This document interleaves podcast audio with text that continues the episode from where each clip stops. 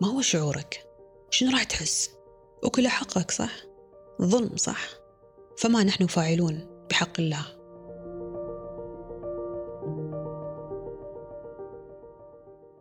في قناعتي الثانية استوقفني أمر مهم جدا. في الاقتصاد نعرف شيء أساسي أو شيء مهم جدا من العمليات التكميلية الأساسية اللي تساعدنا في عملية حتى إدارة أموالنا أو حتى تخطيط حتى في عمليات الاستثمار وأنواع وأدوات الاستثمار اللي هو دراسة نسب التضخم ودراسة عمليات التضخم وأسبابها وأمورها الكثير. ومنها ندرس أيضا كذلك أشياء لها متعلقة بالأسعار الفائدة ال interest rates وندرس أشياء متعلقة بالركود الاقتصادي وغيرها من الأمور.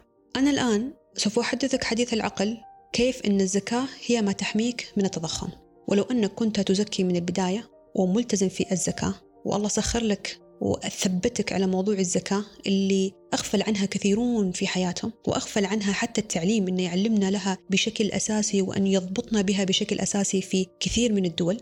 راح أعلمك الآن بالعقل كيف أن الزكاة هي ما تحميك من التضخم وكيف أن الزكاة عندما فرضها الله عليك هي لك أنت كعاقل اترك الدين شيء أساسي وشيء مهم لك أن تنفذه لأمرين لسببين.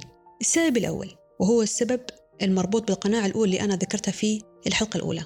إذا قلنا أن الله هو شريكك التجاري في أي من الأمور اللي أنت راح تسويها في حياتك لأنك أنت هذا المورد لم تأتي به من نفسك. المورد كان الله. وفر لك المورد وأنت استكملت عليه ما أتيت به ما سخر الله لك طريقك في حياتك حتى تبدأ مشروعك التجاري أو غيره. طيب إحنا لما يكون عندنا شريك تجاري في أي مشروع ولا في أي عمل ولا حتى شريك حتى في group work لما نكون نشتغل في المدرسة أو في الجامعة أو ورقة بحثية كدكاترة أو غيرها. لهذا الشريك حق. مثل ما عليك أنت حق وعليكم أنتم الاثنين واجبات. ونشوف كثير من المشاكل قد تكون اللي تروح للمحاكم التجارية اللي هي بسبب إن هذا الشريك أخذ أكل حق هذا الشريك. ومبدأ القانون والمحاميين كثر رصيدهم البنكي بسبب هذه المشاكل اللي تكثر ما بين التجار والاختلافات التي تحصل ما بينهم. إن هذا هو نصيبي ولا هذا هو نصيبك وأنت أخذت أكثر من نصيبي وأنا أخذت أكثر من نصيبك. فأتت تشريعات بعض القوانين التجارية لتضبط هذه الأعمال. فحط نفسك في هذا المثال.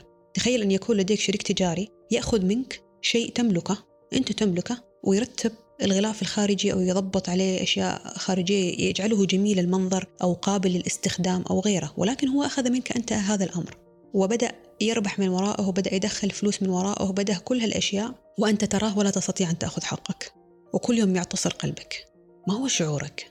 شنو راح تحس؟ وكل حقك صح؟ ظلم صح؟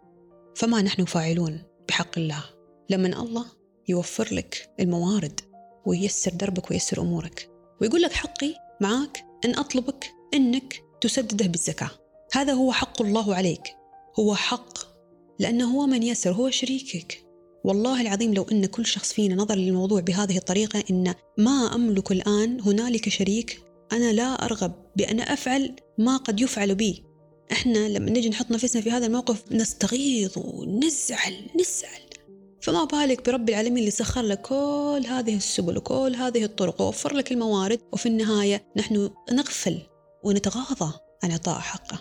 دائما ضع نفسك في المثال اللي أنا ذكرته لك. فواجب الزكاة علينا بسبب المبدأ الأول لأن الله هو شريكنا التجاري ويطلب علينا أن ندفع حقه بالزكاة. وشوفوا سبحان الله لما فرض عليك الزكاة لدفع حقه أو لإعطاء حقه متى تعطي حقه؟ وهنا ندخل موضوع التضخم. حين شوي أكلمكم اقتصاديا. الله فرض عليك الزكاة ولكن فرض عليك أيضا شروط وأحكام لها. وشوفوا حكمة رب العالمين. إحنا في التضخم اقتصاديا. إن سألت أكبر اقتصاديين ومحللين الماليين بالشهادات وكل هذه الأمور الذين يأتون ويلبسون لك هذه البدلة ويقفون أمامك ويقولون لك تعال أحدثك حديث المال وكيف تجلب المال. إن سألتهم السؤال الأول إن وضعت أموالي في حساب التوفير هل هذا شيء جيد؟ راح يقول لك لا لأنها يقتله التضخم. كيف يقتله التضخم؟ يقتله التضخم لأنك أنت عندما تقف أموالك لمدة عام كامل بلا تحرك نسب التضخم سنويا في كل دول العالم تزداد بنسبة محددة على حسب الدولة. إذا هنالك قيمة في التضخم تزيد. ما هو معنى هذا الكلام؟ يعني قيمة الأموال التي تتوفر لدينا سيولة الأموال تزداد سنويا بمقدار محدد. 3% أو 17% وغيره. كل دولة لا يثبت المال على حاله. لا يوجد هنالك مال ثابت. كل الأموال تزداد سنويا سيولتها الموجودة من حولنا. طيب إذا كانت الأموال نسبة التضخم إحنا قلنا تزداد سنويا فمعناته وقوف المال بلا حركة في حساب التوفير يعتبر خسارة في القيمة لك. لهذا السبب أنت سنويا تشوف الأشياء من حولك قاعدة تغلى تغلى تغلى تغلى وتشوف أنك أنت ما تقدر بنفس الأموال تشتري نفس الأغراض لأن إحنا عندنا سلسلة من التضخم سنويا تحدث. هي عجلة عجلة مستمرة. فبالتالي سوف يقول لك أكبر المحللين وأكبر المحاسبين أن الحساب التوفيري ليس جيد لك إذا كنت ترغب بحفظ أموالك. طيب إذا كان أنت أصحاب العقل يقول لك هذا الكلام راح يجي تسأل السؤال طيب ما الذي أفعله إذا كنت أرغب بأن أحافظ على أموالي خارج مفهوم التضخم ولا أضعها في حساب البنكي؟ وطبعا عشان أعطيك مثال بسيط جدا لو أقرب لك المعلومة تخيل معي إذا أنت الآن أرجع بنفسك. خمس سنوات السابق وضع 100 دولار في حسابك التوفير. هل ال 100 دولار قبل خمس سنوات تستطيع أن تشتري لك نفس نسبة الأغراض التي تشتريها أنت الآن؟ إذا كان الجواب نعم إذا أقول لك أنت في عالم لا يوجد به تضخم. ولكن أكيد الجواب سوف يكون لا لأن المئة دولار قبل خمس سنوات لا تشتري لك أدوات اليوم لأن سنويا مثل ما ذكرت إحنا في عجلة تضخم مستمر. فلما تجي تسأل هذا العاقل المحلل طيب ما الذي أفعله حتى أحافظ على قيمة المئة دولار يجي يقول لك لازم المئة دولار تزيد تستمر في الزيادة. لا تتوقف. لما تيجي تقول لك تستمر في الزيادة هنا ندخل في موضوع ما هو الاستثمار وما هو الاقتصاد وكيف أنا يمكن أسس مشروع تجاري كيف يمكن أن أتحرك. شوفوا كيف يمكننا أن نتحرك حتى أزيد المال؟ فبالتالي ثبات المال على ما هو عليه هو خسارة لك وليس فائدة لك. وسوف يقول لك أكبر العاقلين أنه يجب عليك لتحافظ على 100 دولار أن تستمر في زيادتها وليس المحافظة عليها لأن العالم مستمر في الزيادة. طيب كيف أزيدها؟ نجي هنا مفهوم لهذا السبب أصبحنا كلنا أو الأغلب في المجتمع يذهب إلى الورش والدورات ويحاول يثقف نفسه ويوعي نفسه ماليا حتى يكون عنده مدخول إضافي زيادة حتى يستطيع أن يواكب عجلة الغلاء المستمر عندنا سنويا التي تحدث في العالم. طيب وعشان تواكب هذا الشيء يجب عليك أن تتحرك بتأسيس مشروع تجاري أو الدخول في مواضيع الاستثمار ومفاهيم الاستثمار وغيرها. طب شوفوا حكمة رب العالمين. مفهوم التضخم طبعا اللي إحنا فيه حاليا هذا كله هو مفهوم اقتصاديا وفي اقتصاد التاريخ وكل شيء هو طبعا من السابق. من بعد فك ارتباط الدولار بالذهب. إحنا دخلنا في عجلة أسعار الصرف الغير ثابتة فبالتالي لهذا السبب إحنا في عجلة تضخم مستمر وسوف تستمر ما دام هذا هو الوضع الاقتصادي الحالي. لا أرغب فيك أن تركز معي في هالموضوع ركز معي في مبدأ واحد بس لأن أنا أحاول قد ما أقدر أبسط الحديث وأبسط المفاهيم حتى يفهمها الإنسان العادي الغير متمكن من عملية المال أو الاقتصاد وغيره الله سبحانه وتعالى عندما فرض الزكاة أول شيء هي حق لله. نفس ما تكلمنا في البداية. ثاني شيء عندما يحيل على مالك الثابت الحول يجب عليك أن تزكي.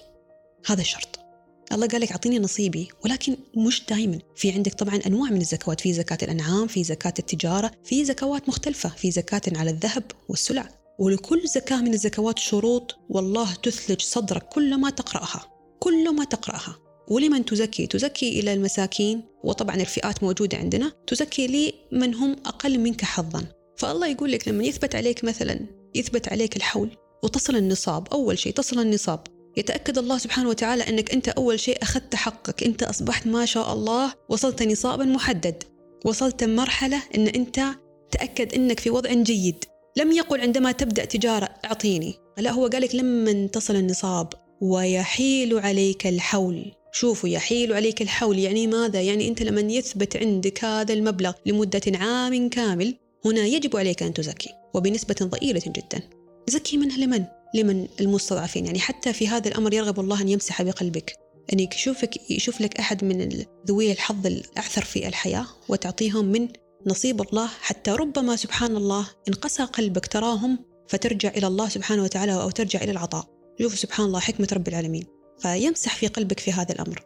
طيب خلونا نرجع لمفهوم العاقلين الاقتصاديين التجار وغيره وأصحاب الأموال وأصحاب الدراسات المالية.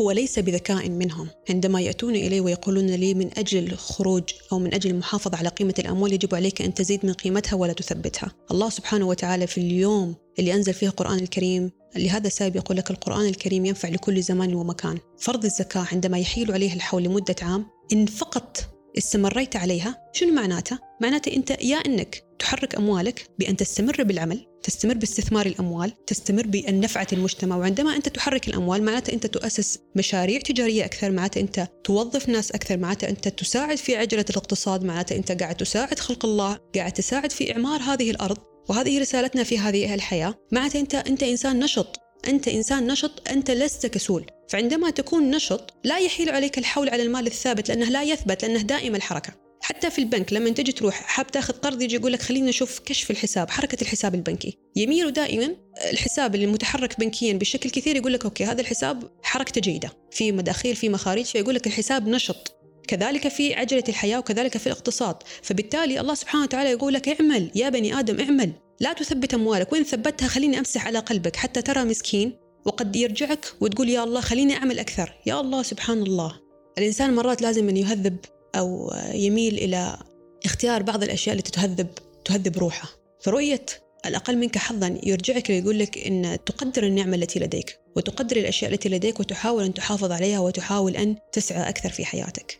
فلو التزمنا بمبدأ الزكاة إذا أنت أصلا أموالك لا يحول عليها الحول. فعندما لا يحول عليها الحول في زكاة التجارة للنصيب الثابت الذي لديك إذا أنت تساعد في إعمار هذه الأرض. إذا أنت تهرب من التضخم. إذا أنت لن تقع في التضخم. هذا كله مفهوم التضخم الذي الآن يدرس ويعرف بقواعده بالكلام المعقد. ديننا الإسلامي في قرآننا الكريم عندما فرض علينا الزكاة وهو ركن من أركان الإسلام ركن أساسي. وضعه الله لك ركن ليحميك ليحافظ عليك وليساعدك حتى تساعد أكبر عدد من الناس. حافظ على زكاتك. أعط الله حقه أولا ثانيا اقتصاديا. اسعى اسعى حتى لا يأكلك التضخم لا تكن نائما. الآن نميل الأمة إلى أن نكون أمة نائمة. يقول لك الدخل أرغب بأن أنام وأن يكون لدي مدخول. توقفنا عن العمل توقف النشاط توقف الفكر توقف الإبداع توقف الإنتاج. أصبحنا كلنا نرغب أو الأغلب نرغب بأن ننام وأن يكون لدينا هذا المدخول وهذه الحياة السحرية لتحقيق الحرية المالية. سوف يأكلك التضخم سوف يأكلك المرض بسبب عدم الحركة والجسد وغيره. فاعمل اسعى استيقظ انهض مبكرا. حافظ على جسدك حافظ على عقلك حافظ على روحك حافظ على تكوين المجتمع وكن أساسا مهما في هذا التكوين. فقناعتي الثانية مثل ما أنا ذكرت في سلسلة المال والقرآن الزكاة هي ما تحميك من التضخم. لا عليك من ما يقولون لك بكلماتهم الصعبة. حافظ على زكاتك. بإذن الرحمن الله بيسر لك الطرق كلها. على أساس يفتح مدارك عقلك حتى يريك ما هي سبل التجارة وسبل الأمور الأخرى التي تستطيع أن تحرك مالك باتجاهها. بإذن الرحمن. فصفوا نواياكم وخلوا نواياكم تقوموا على هذا المبدأ. وعساكم إن شاء الله كل ما نويتوا قويتوا.